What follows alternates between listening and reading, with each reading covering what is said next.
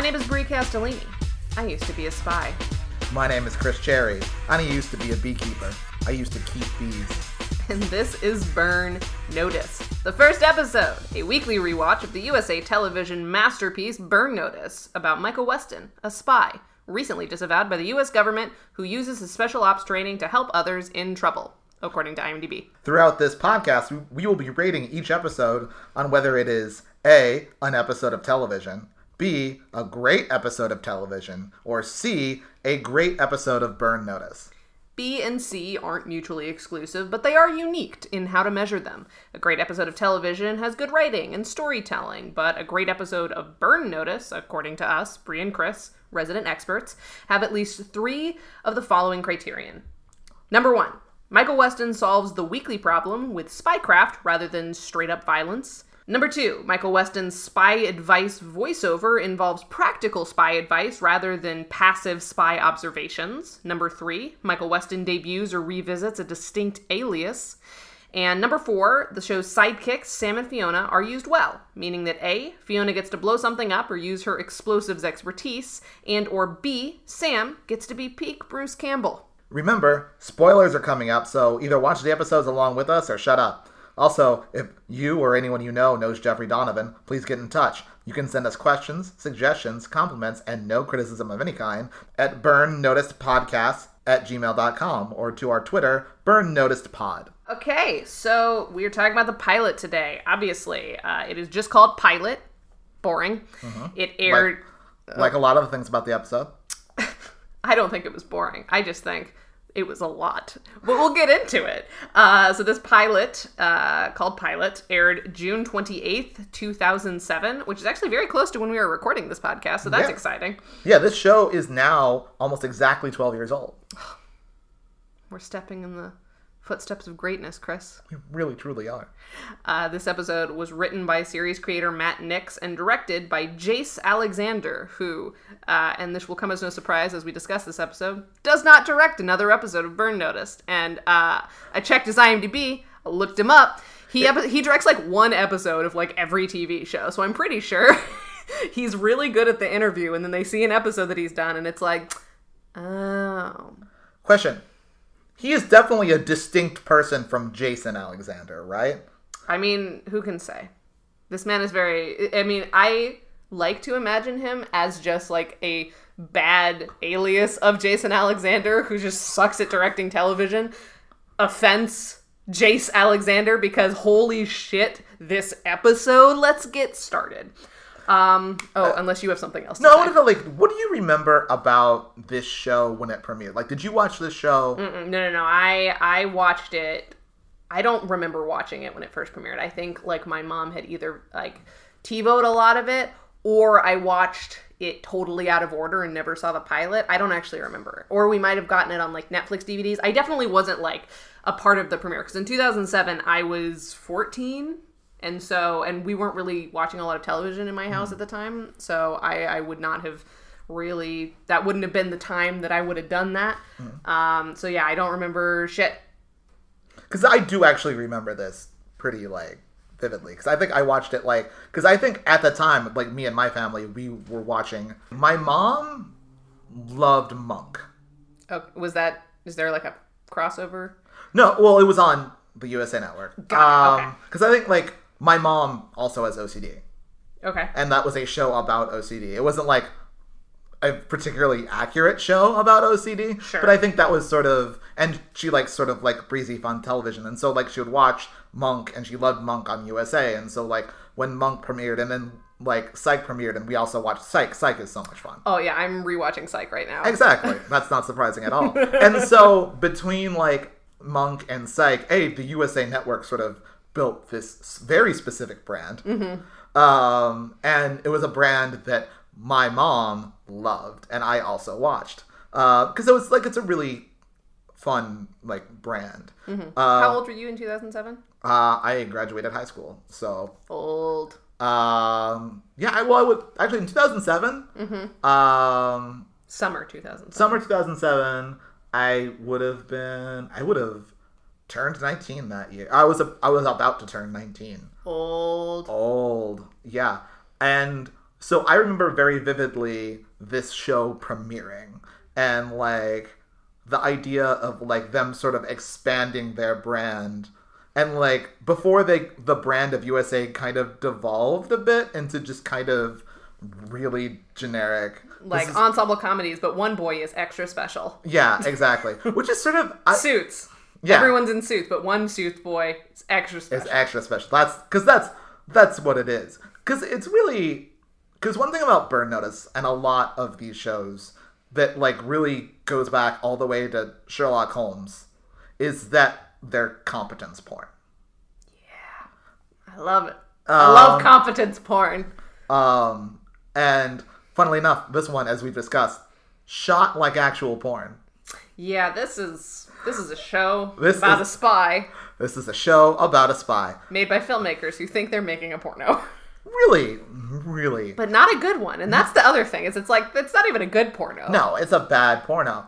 Um, but yeah, very much like the point of this, like the point of Sherlock Holmes and the point of Monk or whatever, is to watch really competent people be very clever for 45 minutes and then to go, wow. It's it's just it's a fundamental need of human beings to see competence because we see so little of it in our day-to-day lives. This is very true. Honestly, like that's why like that bullshit like porn for women books exist because god help us.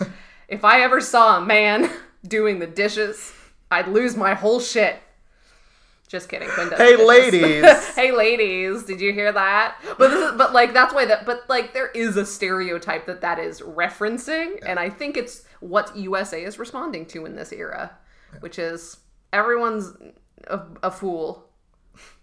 Here's a very special boy who isn't. Our very special boy. Our very special boy, Michael Weston, a spy.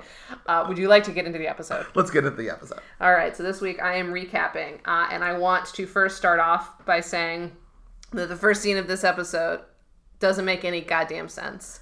It it's shot very bizarrely. Uh, it starts with Michael Weston like sort of like muttering to himself about like being a spy is boring, um, while the camera is stuttering and like not quite slow mo, but also not quite not slow mo, and he's like waiting to get picked up, and then he gets picked up by some thugs. What is with the camera stutter? Here's the thing about this that was really fascinating and frustrating to me in my experience of watching this. I just watched this. Yeah. Um, the internet in our apartment right now is being extra bad. Yeah, and see, that's what I always assume. But the thing is, I've watched the Burn Notice pilot several times, and it's always like that at first. Exactly. And the the whole time I'm watching it, I can't tell how much of this like opening is the show doing what it's doing and how much it is my internet screwing up because it is very hard to tell. Yeah, no, it's it is a very bizarre choice, especially for the opening shot of your action show. Luckily, though, we don't have to wait long for an action shot because then there's a scene where he talks to some drug dealers, mobsters in another country. It's very unclear. They're in Nigeria. It- it's sort of just generalized bad guys. He is in a room with them. What it's kind? a spy plot. This is the beginning of every James Bond movie. Sure.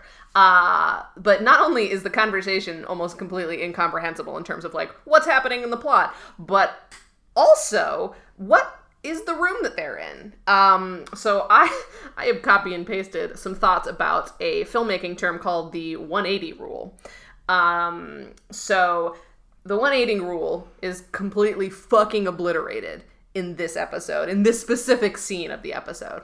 And so the 180 line, I've copied and pasted some uh, helpful tips about it so that you understand just how incomprehensible this goddamn scene is in terms of the visualization of where everyone is. So the 180 line is uh, if you think about having two subjects facing each other in the frame, imagine that there is a 360 degree circle around them. And then your mind cut that circle in half, creating a uh, line in the center of the circle that runs between your two subjects. If we violate the 180 rule and move the camera to the other half of the circle for one or two of the close ups or the over the shoulder shots, both characters will be facing the same direction and the audience will think they're no longer talking to each other. If you move in for both close ups, it seems like the characters have switched spots and are now facing the other direction. This creates confusion and can pull the audience out of the story, according to this thing that I Googled. Basically, the 180 line is there so that it makes sense visually without having to really think about it, where everyone is in a room and who is talking when. Yeah. especially when you're just being introduced to people. And we've just met Michael Weston, a spy. Uh, they don't do this in this. Like literally, they it was like they decided to do a different shot for every line in this scene. One time, Michael Weston's on the left side of the screen. One time, he's all the way back and on the right. And it's like, what does this room look like? Where are we? What's happening? I think yeah, I think they're trying to hide the fact that this room has not been dressed very well at all. For one thing, I I mean, it doesn't mean to they're mobsters. It could be blank walls. Who gives a shit? But the weird, also though, another weird thing about this scene and a lot of scenes in this episode is how much is shot from a really high angle, like almost a security camera angle, but not quite. There's a lot of like weird above angle shots that are not framed well, are not lit well. None of this show is lit well. Yeah, it's very bizarre. Although it is hard to say because it's an older show, like how much of that is like lighting and how much of it is like just like lower quality because you know our our screens are now much higher quality than they had access to at the time. So I'm willing to give it a little bit of a break in terms of lighting. But you're right, the camera angles are bizarre. Also, I think this is a good time to point out if you have not listened to our uh, intro episode, we retread a little bit of the same stuff that we do in the intro of this episode, but we also like introduce ourselves. We are filmmakers. We're not just like pedantic assholes. I mean, we're that too, but we're pedantic assholes who know filmmaking stuff because we are filmmakers. Uh, and that's why we're going to be talking a lot about the angles of cameras in this goddamn banana pants. That's episode. right. We are filmmakers. That's why we copy paste Wikipedia articles about the 180. It was not a Wikipedia article. It was like a like blog spot about filmmaking terms or something. so much better. Yeah, it was like the second link instead of the first one. Point being, though, like we're we've only talked about the first two scenes, which amount to like maybe a minute and a half of the pilot, and they're both banana pants. Who made these decisions, Jace? Um. Okay, so so the next part of my outline that I've written down is that Michael Weston, a spy, is doing a deal in a room that might have 18 walls and 20 people in it. Who knows? Because fuck the 180 rule, right? Uh, a quote wannabe warlord, as labeled by Michael Weston. And we didn't talk about the late. One of the things about this. Uh, now This I- whole show, This it's a- whole show. yeah, they do it in every And episode. uh, it's been a while since I've watched. Yeah, where every character gets like a lower third. like cutesy little label in the, With a- in, yeah. the in the font of the logo. Exactly. Um. So yeah, like it's sometimes it's snarky. Sometimes it isn't. Yeah, sometimes it's just very literal, like Exactly. I guess to visually help you out a little. Exactly. Um. In like in terms of exposition, which is interesting in a show that also has narration. One thing I also want to look up, um, because I'm very curious about, is the timeline of this of this and when Dexter premiered. How about you look that up, and I'm going to continue my recap. so Okay, I- okay, so wait. But also one more thing about the scene before like well, I'm going to keep talking about the scene. before like we go into the thing that happens and how everything changes when he's being interrogated by the wannabe warlord is that it, de- it debuts a very important fact about this show Uh-huh. which is that jeffrey donovan is not funny um, But in how aggressively unfunny he is, he's extremely funny. um, Honestly, Michael Weston cracks me up. He That's gets- why his aliases are one of the like core tenets of what makes a great Burn Notice episode, and why I pitched that as one of our tenets because he's he is iconic. he's sort of like He there's- has dead, dead eyes, and it's beautiful. Exactly. Like he everything like he says, they give him a bunch of very funny lines and they none of them land. Like he's supposed to be being snarky. He's supposed to be being clever and he says everything in the most dry like affectless voice ever. Like, I totally believe that he's a spy because he sounds like a psychopath. I love one dead-eyed boy. Jeffrey Donovan, please come on the show.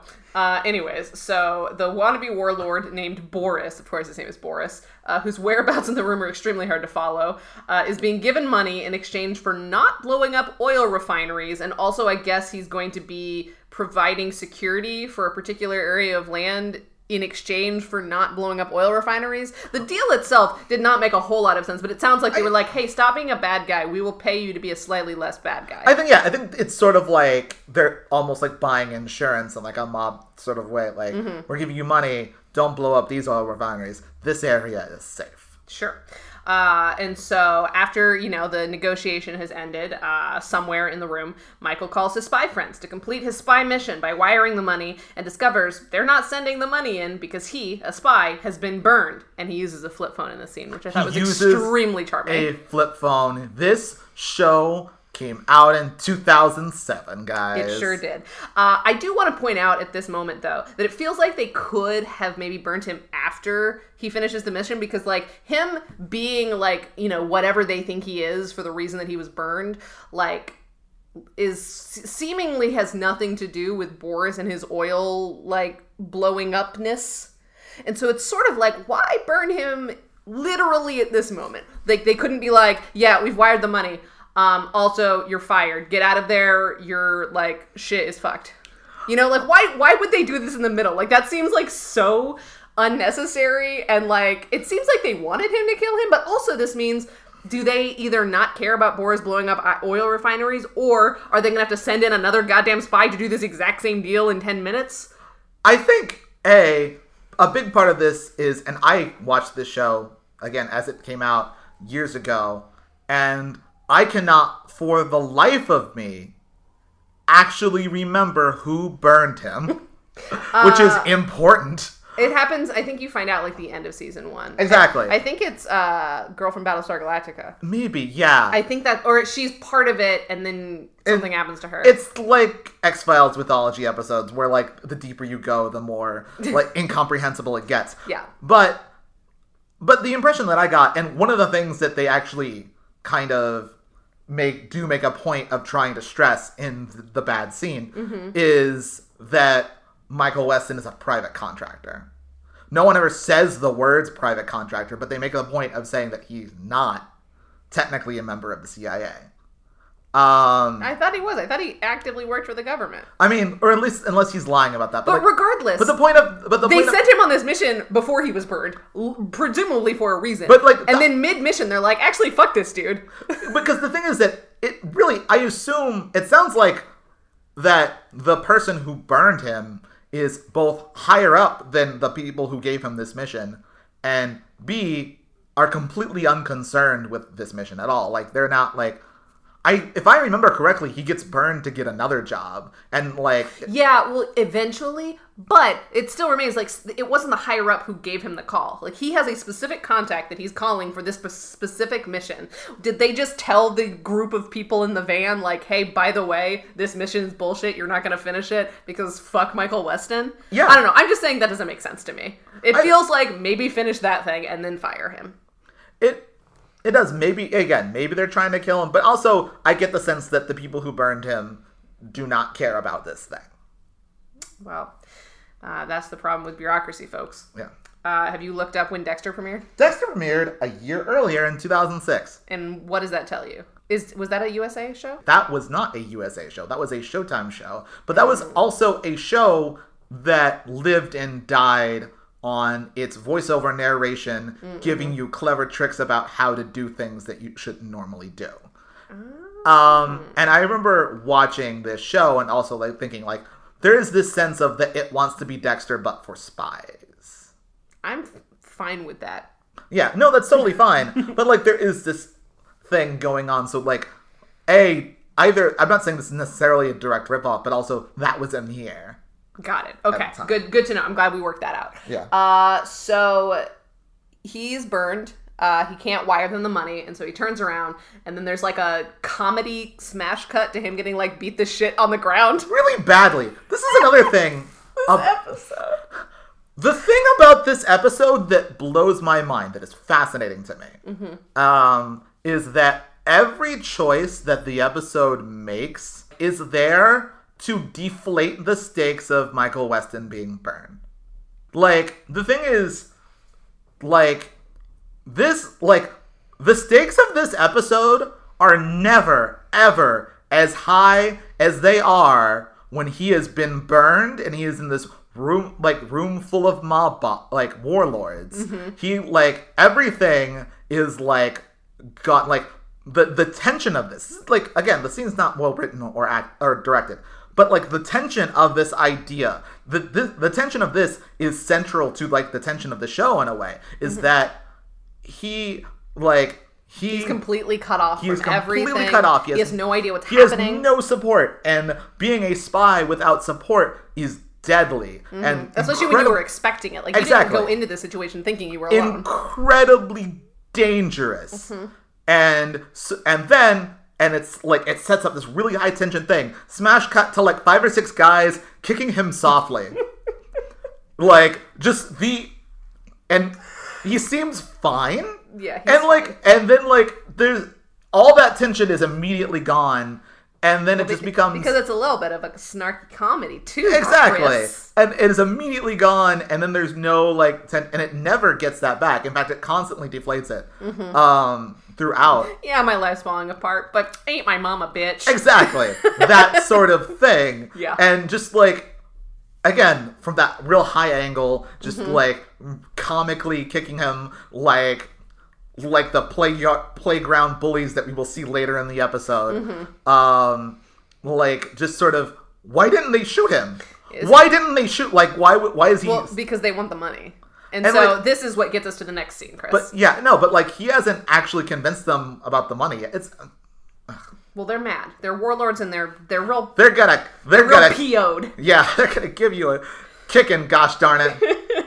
Uh, so, anyways, uh, once the smash cut of goons kicking the shit out of him in a very well organized circle, uh, he lies about being able to get them the money in a different way. Uh, and then he takes them into a bathroom uh, where we get some spy tips.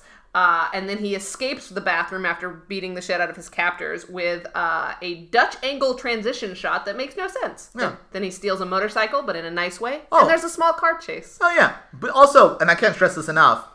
He kills those dudes. Does he kill them? I don't He remember. no, they make a point of no because this is interesting too because they make a point of him killing those dudes like and it's part of the Dutch angle I think I think because like he's there there's these two guys he fights them off and then he gets a gun cut outside two gunshots But It's- the Dutch angle, can we say, as a transition moving shot, fucking yeah. hilarious. no it's yeah it's, great. but yeah It's, a perfect shot. yes and Great job, Jace. like and it's sort of and again it feels like it's laying the ground early on like no this dude kills people hmm? monk doesn't kill people but michael weston spy kills people Yeah. Uh, so we have a small car chase, and then he gets on a what looks like a semi-private plane somehow, even though he is a burned spy and presumably can't access any like money or resources. He just like wanders onto the tarmac and is like uh, covered in blood. All of his clothes are torn. And he's like, "Hey, can I get on this plane?" And they're like, "Yeah, I guess." so that's fine. Yeah. Uh, we get a little bit of uh, not really even a spy tip, just sort of a an offhanded comment in the Yeah. narration. Uh, we'll get to the spy tips much later in the show. Gets stuck in Miami, I guess. He gets to Miami somehow. apparently that's where they're supposed to send him like So he wakes up in a bed in a hotel room in Miami uh, by his Irish ex girlfriend Fiona, played by Gabrielle Anwar. Uh, she's so irish in this episode i don't and then it never comes back. Yeah. I will discuss the Irish accent disappearing. Uh, although she is like canonically someone who like fought with the Irish like revolution or Yeah. something. So like she is canonically Irish the whole time. But it, this is the only episode where she has any semblance of an accent. But throughout the episode, sort of sort of loses it. it's The actual actress is, is- British, so like she has a real accent, yeah but they didn't use it for some reason. yeah it's yeah i mean i she's not irish and the accent is not great Anyway, so she's Irish, I guess.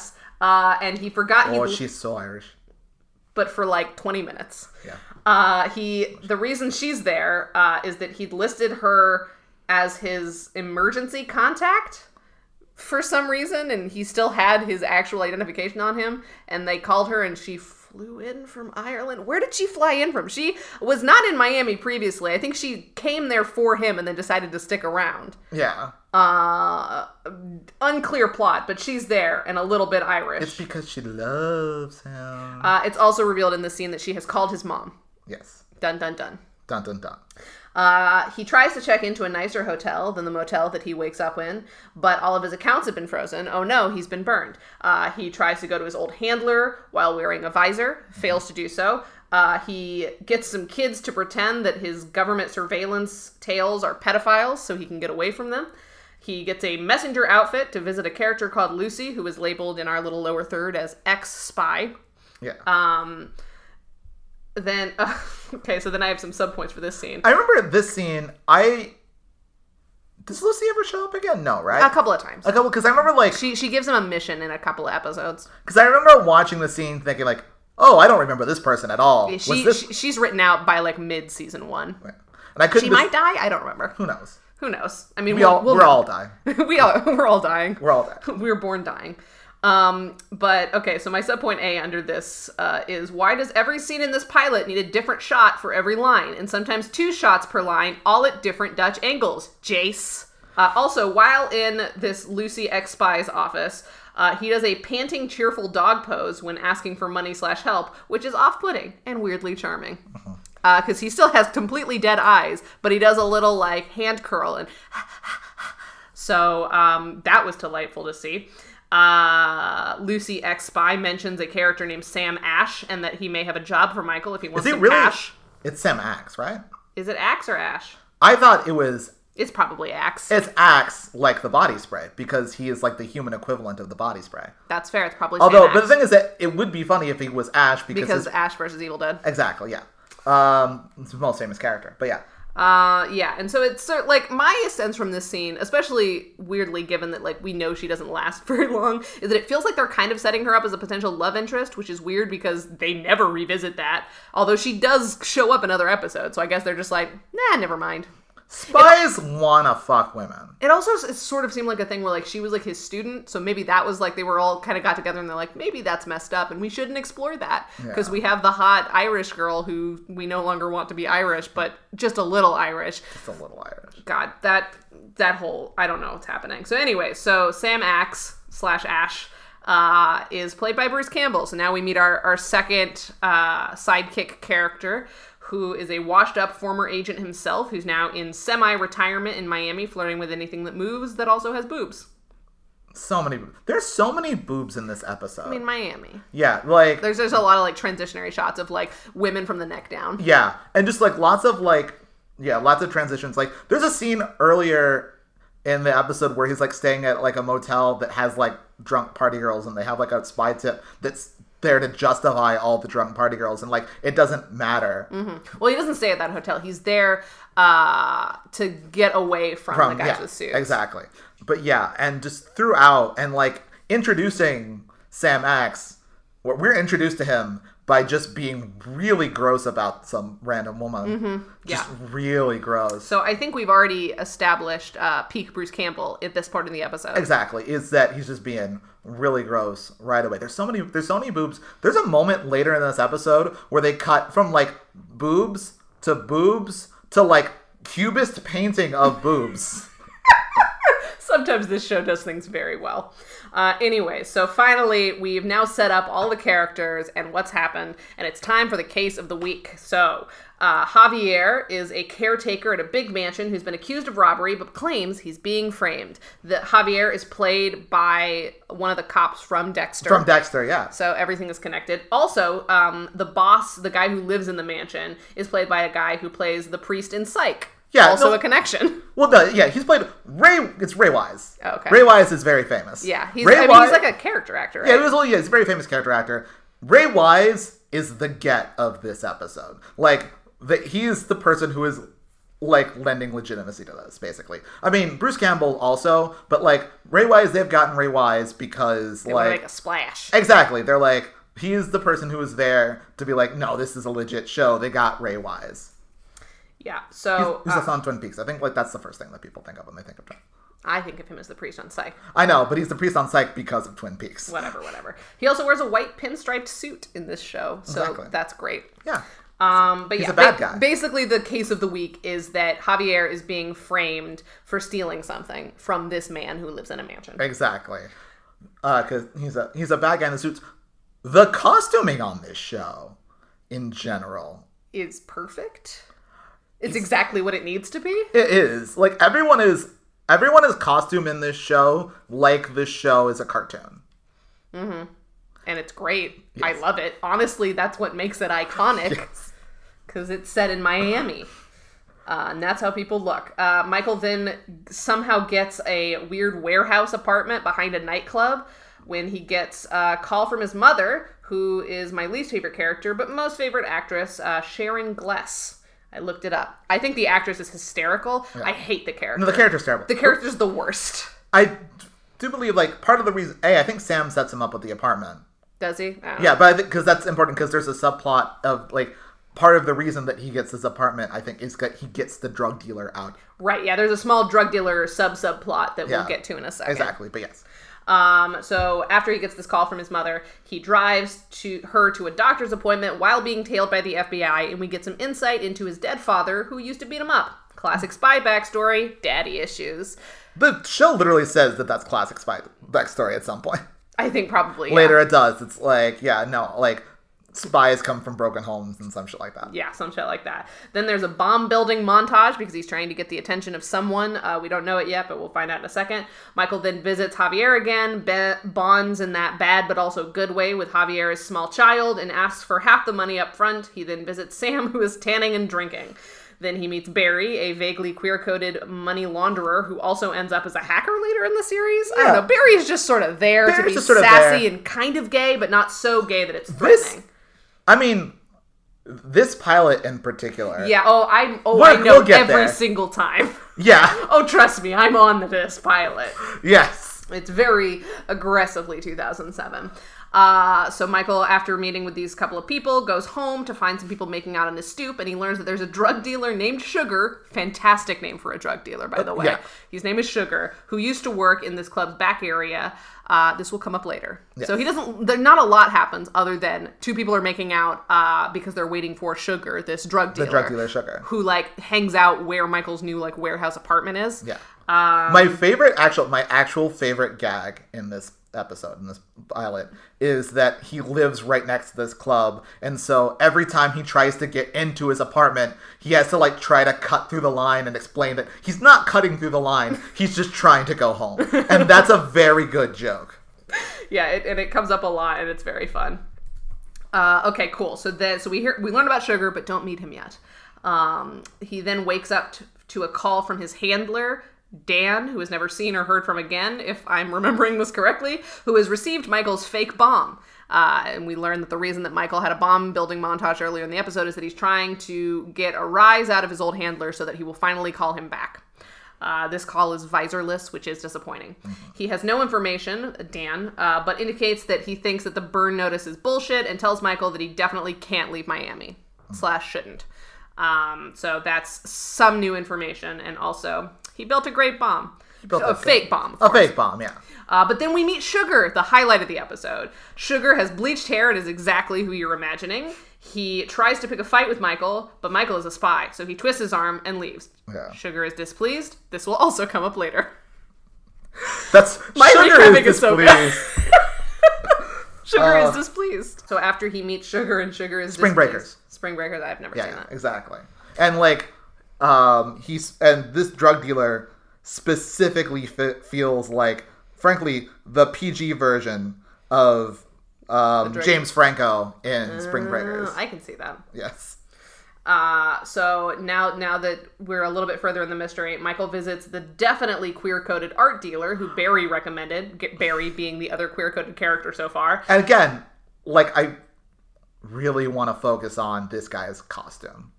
Oh, I don't remember it. His no, because again, definitely queer coded, and Sure. also like the bit about this is that well, it's an art. He's an uh, under He's an art dealer. art dealer. So like he's got like a cardigan like that he's worn like around his like like fucking neck and stuff. Like again, he looks like a cartoon character art dealer. Um, they're like, pastel colors. pastel right? colors, all that stuff. They're in this his house. Clair de Lune is playing. I don't. I forgot about that. Clair de Lune because it's artistic. This is an art dealer's house, so Clair de Lune is playing. Of course, yeah. So Michael pretends to be a buyer, uh, and the art dealer indicates that someone tried to. He's doing like a bad British accent. Of course he is, because he's Michael Weston, a spy. Uh, so the, the art dealer indicates that somebody tried to sell the paintings that were stolen like six months ago. So before the, anything was stolen, these paintings were attempted to be sold, uh, and suggests that he and Michael should go look at some nude Greco-Roman wrestlers because, haha, gay people. Am I right? Gay panic joke one. Yeah, yeah, exactly. And then we cut to an episode where I'm pretty sure there's the next gay pan. No, the next gay panic is in like two episodes, Yeah, two scenes. Two scenes, but, But- like they're in quick succession. Yeah, basically the end of this scene is Michael just sort of like widening his eyes in a little bit of fright because this man wants to look at nude Greco-Roman wrestling paintings with him. He might be gay. Terrifying. Uh, Michael then breaks into Psych Priest's house. Ray Wise, Sure. beloved character actor. and has his first yogurt of the series. Yogurt is a uh, my favorite part of Burn Notice, to be honest. It's my favorite character. It's like Sex in the City. The fifth character is the yogurt. It's the yogurt, yeah. Um, Michael Michael Weston loves some goddamn yogurt. What I love about this, what I love about this is that in this episode, like the first time he gets yogurt, it's not about the yogurt. It's just like, like it's, to a be prop. dis- yeah, it's to be disarming in case somebody walks in on him because his his whole spy tip is like, and we'll read it later. Yeah, exactly. It's something about like you know if you break into someone's house, don't like wear a ski mask, like just wear normal clothes and like do something normal, and then when somebody walks in, just act really confused and apologetic. So like get a yogurt from the fridge, act like you're just hanging out. And I like the idea though that like the writers looked at that scene and thought, "Man, that dude loves yogurt though. that dude loves yogurt though. God, I, he loves yogurt, and I love that he loves it. That's that is his only character trait. I know. He loves yogurt." The only one he needs. Exactly. The the Bible for this show under Michael Michael Weston his character. Michael Weston, Comma a spy. comma spy, parentheses, 30s. Like bullet point loves yogurt. That's it. Yep, that's all we And need. Michael West and Jeffrey Donovan, to his credit, played that. Yes, he did, and he does a great job. Jeffrey Donovan, please come on the show. Uh, so while he's wandering around with his yogurt, he discovers that the rich guy uh, is framing the employee. So Javier is, is in fact being framed by his boss, Ray. Wise. Sure.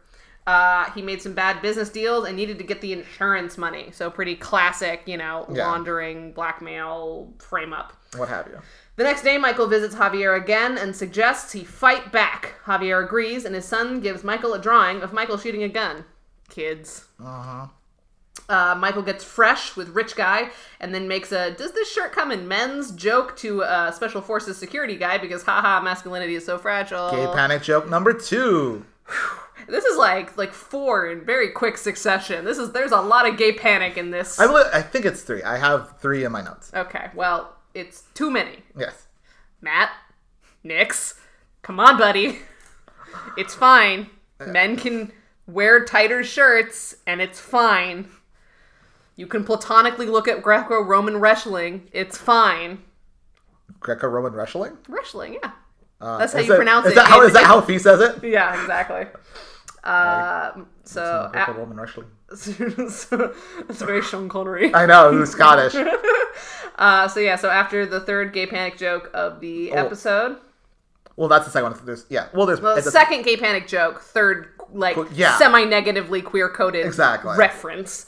Uh, Michael buys some cheap phones, including a sparkly pink one. Oh no, this is the that's the fourth one. It's the sparkly phone. Exactly. Yeah, that's what So I it's, have. it's Barry being queer-coded. but I don't think Barry's supposed to be a joke. Mm, it's a little bit. He's like a little like, especially as the series goes I on. mean, he's very sort but of. I mean, like, in this script, I don't think Barry was supposed to be a joke. fair enough. Okay, so yeah, so this is the third queer. Not that I'm joke. defending. Yeah, no, no, no, no. I mean, Barry's great, but also Yeah. it's like Yeah. I see what you're doing there. Exactly. A little earring. Um, but Michael buys some cheek phones, uh, including a pink park, pink, a pink sparkly one. The girl selling it is like, It has "Aw." a name. Uh, oh, do you did you write the name down? I believe it's something along the lines of like "Hello, sweetheart," yeah, which so- is which is what you call a phone. yeah, it's great. It's perfect. The Uh, "Hello, sweetheart" phone. And the girl selling it is like, "Aw, is it for your little girl?" As if this grown man doesn't literally just say to her face, "What's your cheapest phone?" Yeah. So it's like I don't know what she's saying, but it's a way of us to set up like, "Oh, ha ha ha! This manly man with the dead eyes wants a pink sparkly phone." and she like like does like a triple take like the actress like like gives him the sparkly phone like he just looks at it. He's like, "Yeah, I got my Hello Sweetheart phone." She looks at him. She looks at him again. She just kind of like really like, "What? What? What? What?" A man wants a sparkly phone. Hello, sweetheart. oh, oh, he must be one of those one of those gays. One of those flouncy boys. yeah. Uh, so that happens. Um, he makes a bug with these cheap phones because apparently that's how you do it. You you get a cheap phone for the microphone and an expensive phone for the battery. I guess is the way that he would describe it. And then he has dinner with Fiona, where she breaks out a few more hints of an accent, confusingly. Not it. The accent is already like notably less there. Yeah. And it's the same episode that we've introduced her. Exactly. So confusing. He asks her for tactical support and also once again is mad at her for giving him up to his mother. Quote, and I wrote this down because it's very funny. Uh, because this is a conversation that he and Fee are having to like discuss their backstory. Relationships just aren't my thing, but it makes you feel any better. You were the closest I ever got. Just wasn't close enough, I guess. A spy is just a criminal with a government paycheck.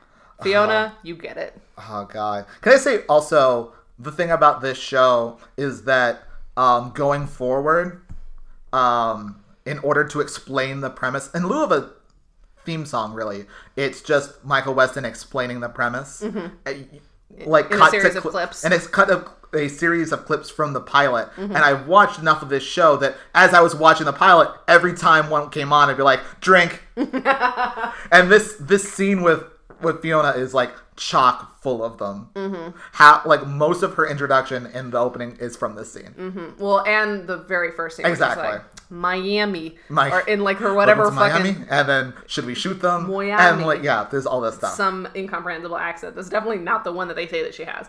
Uh, then they get drunk and make out a little bit at Michael's place when Sugar, uh, no, not Sugar, a Sugar Goon shows a Sugar up. Goon, yeah. A Sugar Goon shows up. Fiona Those- takes him down because she is a capital strong woman and then gets super horny. Michael goes soft. She leaves in a huff. He makes a pithy remark. he said, I believe he says like something like, "Violence may be foreplay for you, but it isn't for me." Boring. Uh, Fiona, you deserve better. because like her violence is like emotional and unpredictable, but his violence is rational.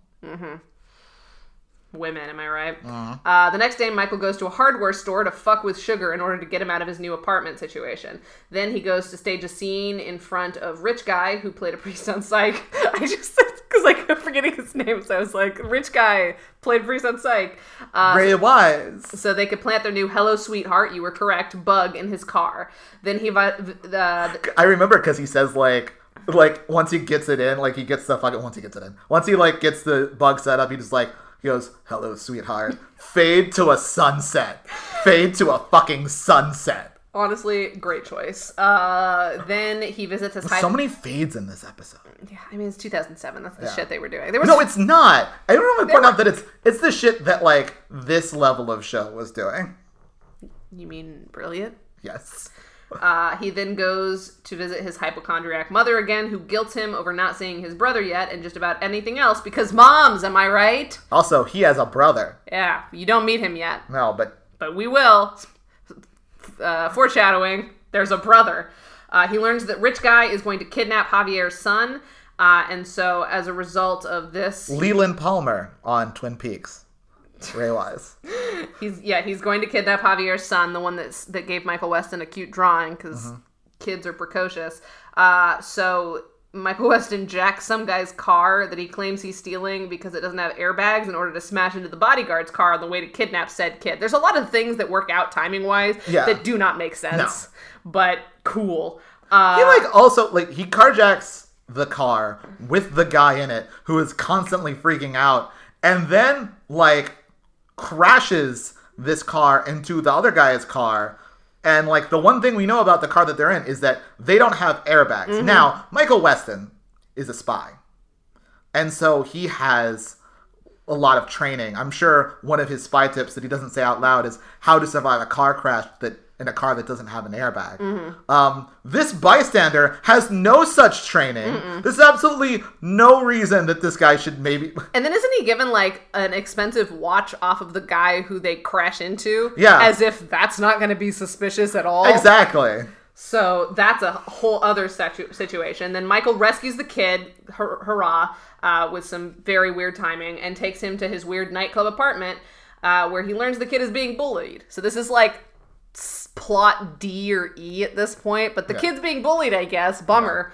It's like the thematic thing. I think they're like setting up the thematic idea of Michael Weston as someone generally like Fights for the little guy. fights for the little guy. Um, I feel like the the way a lot of times in story when we want to like justify a hero that likes to hurt people, who likes to blow people up, But he's good with kids. Exactly. Well, yeah, he's good with kids, but also there's specifically very much the idea of like we will um we will root for a violent man if he is against bullies. It's the same thing with like Steve Rogers. Like Steve Rogers like is just a big strong guy, but he fights bullies, so that's fine.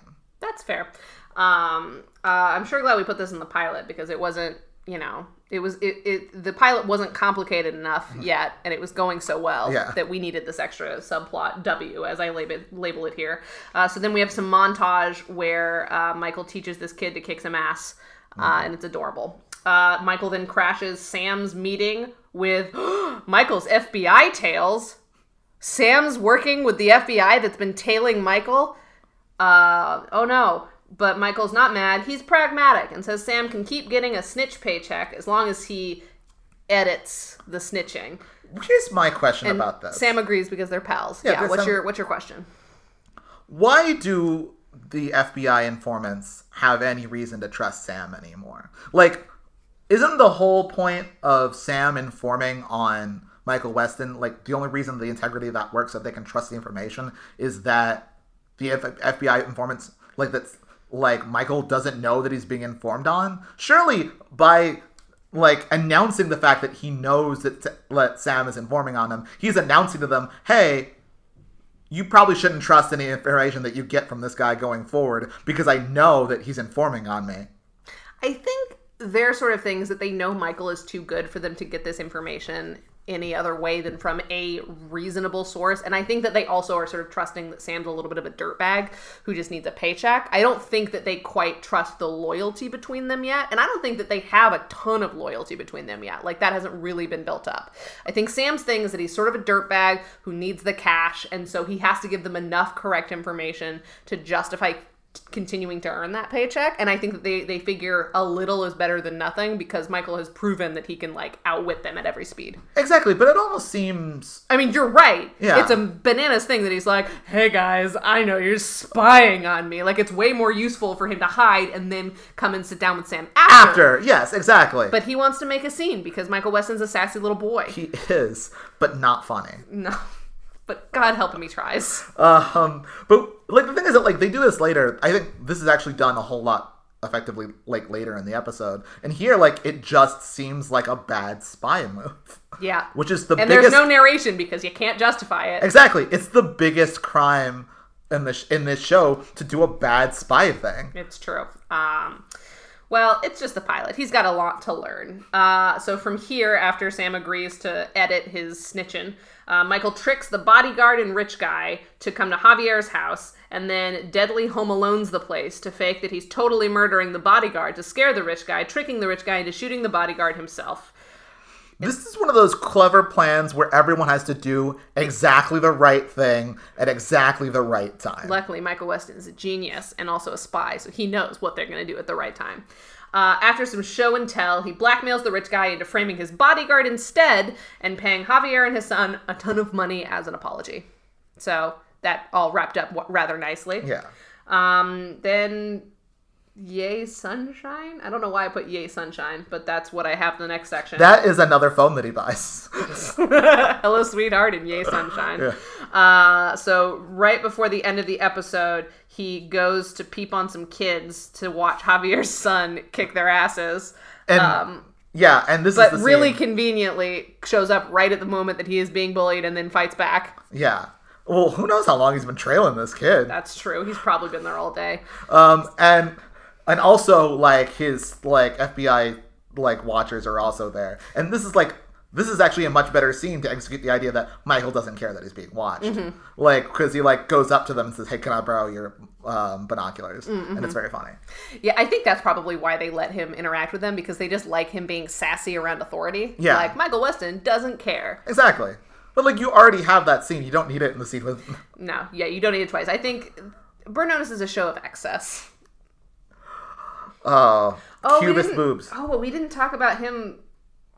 Oh, has have we? Has he hit sugar? Has he gotten rid of sugar yet? I think you just you forgot to put it in the outline because it's so unimportant. It's really unimportant. Uh, oh no, I know what happens. So he goes to the hardware store. Oh, I totally just skipped over it. So, Which anyways, the episode should have done. There's like no. yeah, there's no point to Sugar, even no- though Sugar, the drug dealer, is a great character. Uh, but basically, earlier in the episode, Michael Weston gets rid of Sugar for good uh, by shooting him through a wall. Shooting him through a wall. Okay, they're like So the premise is that every like drug dealers and bad guys always have like really like good doors, Doors. To like keep people out, but they also have walls that they don't reinforce. And He so he also, just like- shoots him through the wall. he also like talks a lot about how good duct tape is, and then like duct tapes the wall for no good reason. I think it was just like to mark where he was busting in or something. It just it seemed really weird. Like it was like duct tape's good for a lot of things. It was like the most unuseful use of duct tape Yeah, I've ever nah. seen. It was pointless. yeah, yo, you're absolutely right. It was bananas. But yeah, Yeah. so sugar is gone. Don't worry, sugar is Yeah, dead. Who knows? exactly. Uh, we so- are now. This show is now sugar free. yeah, this, this show is now stevia. Uh, Michael Weston at the end of the episode. How great would it have been? like, if another next- worst drug dealer showed up, his name was Stevia, and then Truvia, and then Sweet and low. Sweet and Low's the final one. He's Yeah. he's a real sweetheart. but he can get down low down and dirty. Anyways, so Michael Weston goes home to his sugar-free home, victorious now that he's watched a small child beat the shit out of another kid. But he discovers that his apartment is littered with surveillance photos of himself all over the apartment. What could it mean? End of episode. Yeah, someone is watching him, other than all the other people who are watching. But this person got into his home and mm-hmm. got real extra about it. exactly. So that's the end of the pilot. That's- a lot happened. a lot happened. I was surprised. Like it took me a, a really long time to like write down my recap for this episode, Yeah. just because like it's a fucking chock full pilot. So really quickly, I want to go through because one of our tenets of like, is this a great burn notice episode? Is how practical versus observational the spy tips are. Yes. So I'm just going to run through all the spy tips that we learned uh, from this episode. The spy tips are uh, told via narration of Michael Weston for seemingly no reason. Uh, so, number one, being a covert agent is a lot of waiting around. This is just a passive observation that's said during a scene that we still can't figure out is Yeah. a result of shoddy internet or shoddy filmmaking. yeah. It's the latter. Uh, next tip. In a fight, you have to be careful not to break the little bones in your hands on someone's face. That's why he likes bathrooms. Lots of hard surfaces. So that's where he murders some dudes. Yeah, yeah, yeah, yeah. Uh, and then escapes with a Dutch angle. Uh, then we've got another passive tip. If you're going to pass out on an airplane, he suggests business class because there's more room to convulse. Do you like? Do we like these tips? How do we feel about these tips so far? Uh, well, we only have one practical one so far. And it's honestly not that practical. 'cause the, the thing is, is that hard surfaces is only a useful tactic for like beating up people if That's you are competent at beating them up. Otherwise, they're just going to be used against you. Yeah, that's true. But like, it's I guess it's sort of like a picking your like it's like picking your turf in a way that's like yeah. Mm-hmm. But like maybe these are dumb. Maybe these are like dumb criminals who punch people in the face with their hands like dumb criminals. and their little bones. and little bones. Um, tip number four: beaches are vulnerable tactical positions with no decent cover, uh, which is a double entendre over shots of women in bikinis.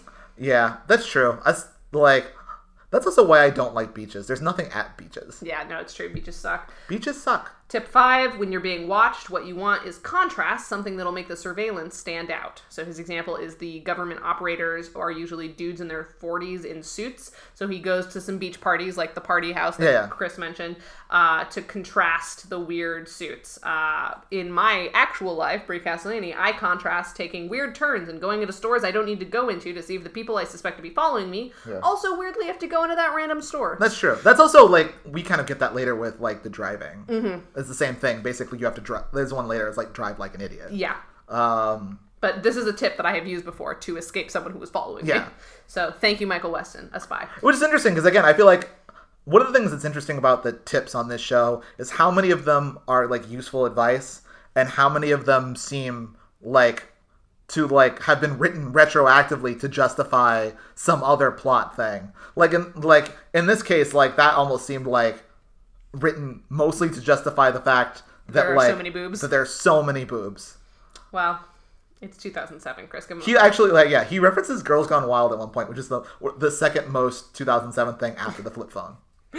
Oh, the flip phone. Ah, I love the flip phone. Uh, all right, tip number six. If you need to get into a building you aren't allowed into, quote, any uniform store will sell you a messenger uniform, and messengers can get in it anywhere. Have you used this Where the fuck is a uniform store? uniform store? I've never seen a uniform store, Michael Weston. What the fuck are you talking about? You should see one. They're all alike.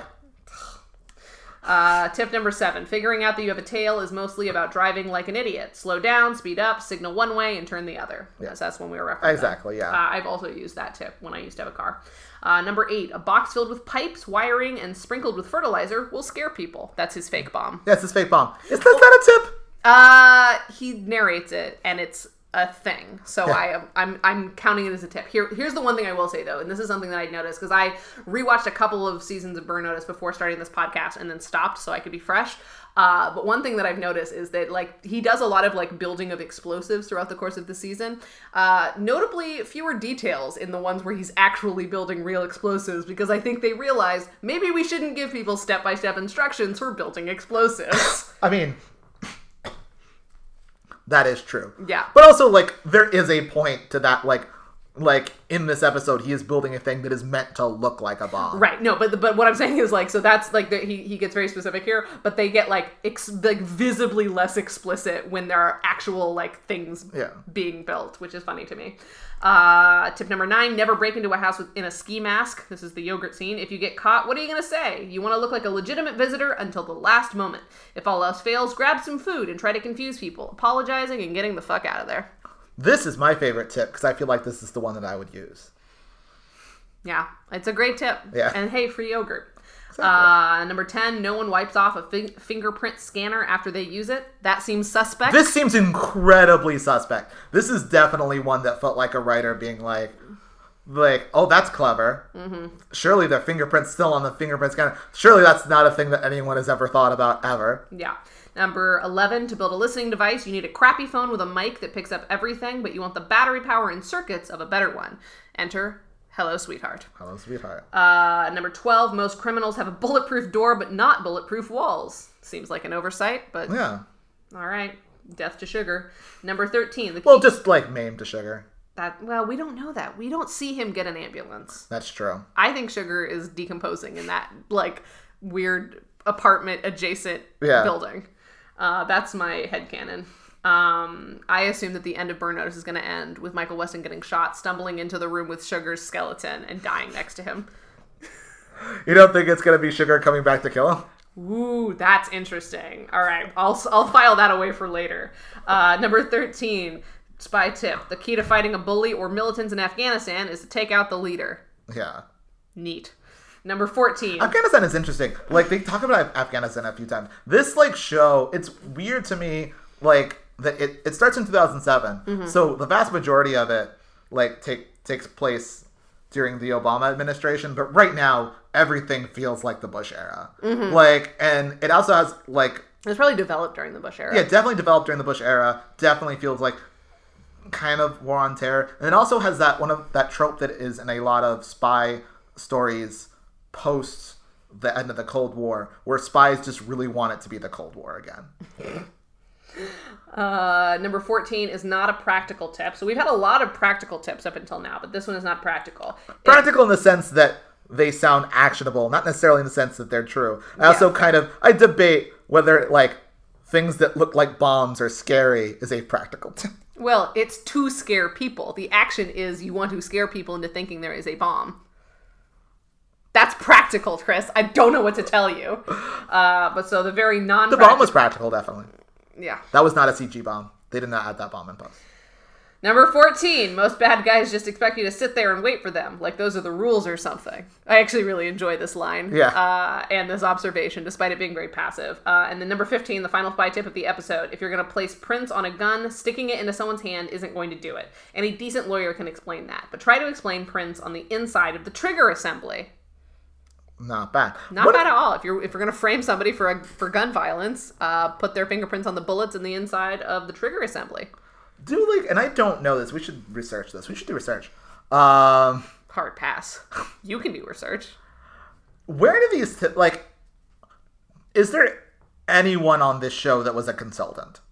Did anyone on this show know anything about spies? I'm sure all? they asked like a guy, and he's like, "Yeah, Is that." there? Yeah. Is there like a guy like how much? Like because so many of these just feel less like things that spies do, and more like things that writers who think they're clever come up with. I mean, I'm I I think that that's probably the more likely thing, but I would be interested to know if they have a consultant. So maybe next episode we'll let you know. Exactly. Maybe we won't because Who knows? we've got a lot of episodes to get through, and you know what? I don't want to waste waste my That time might- researching. That might be a season finale. Yeah, that might be a season finale thing in seven years.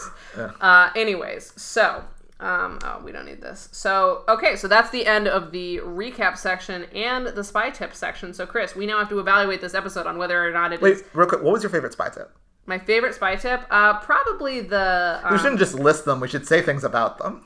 I like listing them because I just think it's funny to like list them like outside of their context, and it's just like these are things we learned this episode. what did we learn this week? What was Um, your favorite thing you learned this week?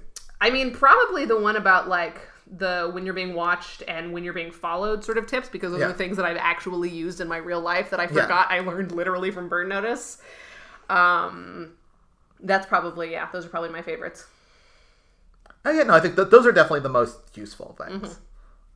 Yeah. What about you? Um, um, I think yeah, that's probably like it too. Um, yeah, I think that was good. I want to know more about uniform stores. um, and oh, and also just the one about like don't look like a burglar and like Oh, that's true. The That's a- yogurt tip is great. the yogurt tip is great. You want to like get a little bit yogurt in the tub. Yeah, definitely. All right. All right. So, um, I think the easiest thing to determine is is this a great episode of television? I mean, no, No, no, no. The storytelling is bad. The shots are bad. It's not a well put together episode. So, in terms of just television as a whole, procedural or not, this is not a great episode of television. I'm sorry, it's just not. no. Is it so? So by default, it is an episode of television. It is an ep- However, is it an episode of television that is also a great episode of Burn Notice? So, does Michael Weston solve the weekly problem with spycraft rather than violence? Kind of, kinda, because yeah. he breaks into the house and eats yogurt, which is spy-like. Yeah. He has a uniform store gag, Uh huh. And he he has a very elaborate, non-violent way of making people do violence to each other. Yeah. So I would say, broad strokes, there's more spycraft than just straight up like violence. That's true. Uh, Would you say that? I mean, it's not as spycrafty as it could be. Like Yeah. it's more just like detective work. yeah, I think it's like uh, it's alright. I don't know what what. I'll, I I'll let you I make think the no, final I think there is. It's like it's tough because I kind of I want almost to add an extra category specifically for this episode, okay, what's that? which is is this a great pilot for Burn Notice? Okay, so let's let's answer that at the end. Yeah, So okay, but do you will will you say yes or no to the first thing? I think it's some of them are cool. I think like not nothing was like surprised me or was particularly clever. Nothing like um really nothing that he did. I thought like oh man that's cool. only like, a spy could do that. only a spy could do that. so, so are you going to say that we're failing the first criterion? I'm gonna say we're failing the first criterion Okay, fair enough. That's a real ding in the face of it being a good pilot for Burn Notice. Well, no, but I mean, like, I this is what I want to get back. To. Okay, okay, so let's come back to that. Okay, so uh, Michael Weston's spy advice voiceover involves practical spy advice rather than passive spy observations. I would say that we have this one, so I think that we have fulfilled that. Yes. Because in terms of my highlighting, more there were more practical than observational. Yeah. So that's one. We need at least three. Uh, he does not debut or revisit a distinct alias. Michael Weston is pretty much just Michael Weston the whole time. He has that one very small scene where he's sort of British. Yeah, he's sort in, of British. in the gay coded art dealer's house. yeah. I would not consider that an alias because Michael Weston's aliases have like names, Yeah. they have personalities. This guy is just like Exactly. bad British accent. Uh, he is also maybe posing as Javier's friend. Yeah, see, It's, I it's sort of vague. It's yeah, not it's vague. It's no. not a distinct alias. Uh, so no distinct alias. So that's not it. So now the only way that it can be a great episode of Burn Notice is if it gets both of the next things, which is that the show's sidekicks Sam and Fiona are used well, meaning that Fiona gets to blow something up or use her explosives expertise, and or Sam gets to be peak Bruce Campbell. So I do think that he gets to be pretty peak Bruce Campbell. He does. Fiona doesn't get to blow up anything. Not a single thing. So that fails. So The best she gets to do is like Get horny after violence. yeah is yeah to like kick a sh- sugar soldier Yeah, she gets to kick a sugar shol- shoulder, sugar shoulder. sugar shoulder. Uh, but yeah, that's it. So That sounds like that sounds like the like the henchman in a, a Candyland movie. sugar shoulder. The sugar soldiers. Yeah. Um, so, uh, uh, through our very scientific research, we have determined that this is not a great episode of Burn Notice. It is just simply An an episode. episode, of television. But is it a great pilot for Burn Notice? Or I also think no. Like, it's fine, but because the spycraft isn't really strong, like, that's a. It's a procedural about a spy, and he only just wanders around being like vaguely snarky. true. It just, it's sort of just set up like a detective show.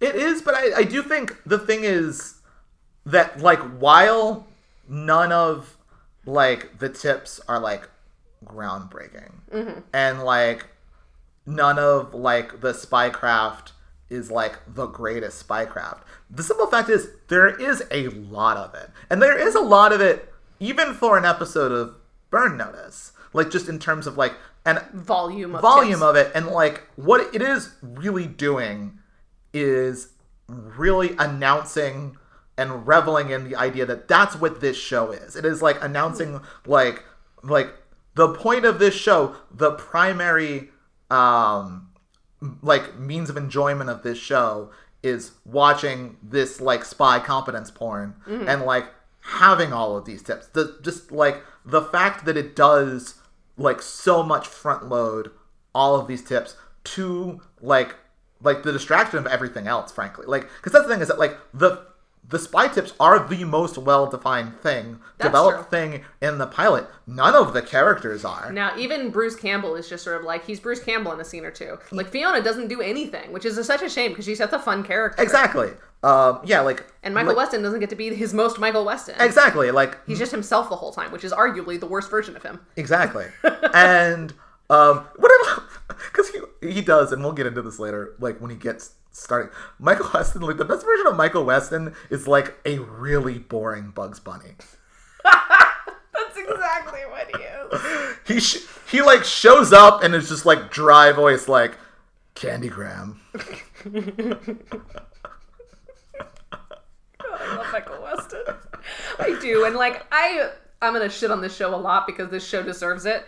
But I love this show. I have so much fun watching it. I just have a good time. Yeah. So even though this pilot is all right, I will give you. I think it probably is a good a good pilot for Burn Notice. Not the best pilot. Oh, not the best been, pilot. but it's a good one. You're right. It it sets up exactly what it is. And even like the the what you call it, the side plot about sugar is there just to get some like extra, Extra spy spy, things and like there's like no story reason for it. Mm-hmm. It's like announcing very upfront like that like we care about this more than anything. Mm-hmm. Even story, frankly. Um, so this is what you are going to get in this show, and that is a promise that it makes to everyone. There will be a lot of this. Yeah, and they do live up to that. So, all right, it is an episode of television, a good pilot for Burn Notice, but that's it. So, uh, tune in next week when we will be talking about episode two, title. Uh-huh. Uh, and yeah, uh, let us know on Twitter or email uh, if you what you thought of the pilot. I'd be very curious to hear what everyone else's thoughts are, especially if you haven't seen Burn Notice before and this is your first entry to the series. The, series. series. A lot of I'm adding a lot of H's to my You really are. Your, Uh, your accent is about as good as uh, Fiona's. yeah. I will say one thing that has stuck about me from this show for a long time, which is that any one human or animal that is named Fiona, I want to short to, shorten to Fee. Interesting. Yeah, I like Fee as a ah, name. See, I like Fiona as a name, so I just want to hear her being called Fiona. But I do like it when Michael Weston calls her Fee. Because Yeah. honestly, their relationship I get because she's so much and he's so little. and it seems to work out because he, he seems to genuinely enjoy the fact that he doesn't have to do anything. He can just sit there and she'll be a lot and he can just be like, all right, honey. That's the that I relate to that a lot. That's like us. It really You're is. nothing. I'm nothing. and I'm everything. Just kidding, or not. Uh, remember, our email address is burnnoticedpodcast at gmail.com, and our Twitter is burnnoticedpod. So remember, burn notice with a D. yes, in the past tense. In the past tense, thank you for listening to the premiere of Burn Noticed. So we want to thank Vincent E.L. for our theme music that you can hear at the beginning and end of every episode. Uh, and if you want to support him, you can go to vincentel.bandcamp.com. As we say every week on Burn Noticed, Bye. hello, sweetheart. How about goodbye, sweetheart? 'Cause it's the end of the Goodbye, sweetheart.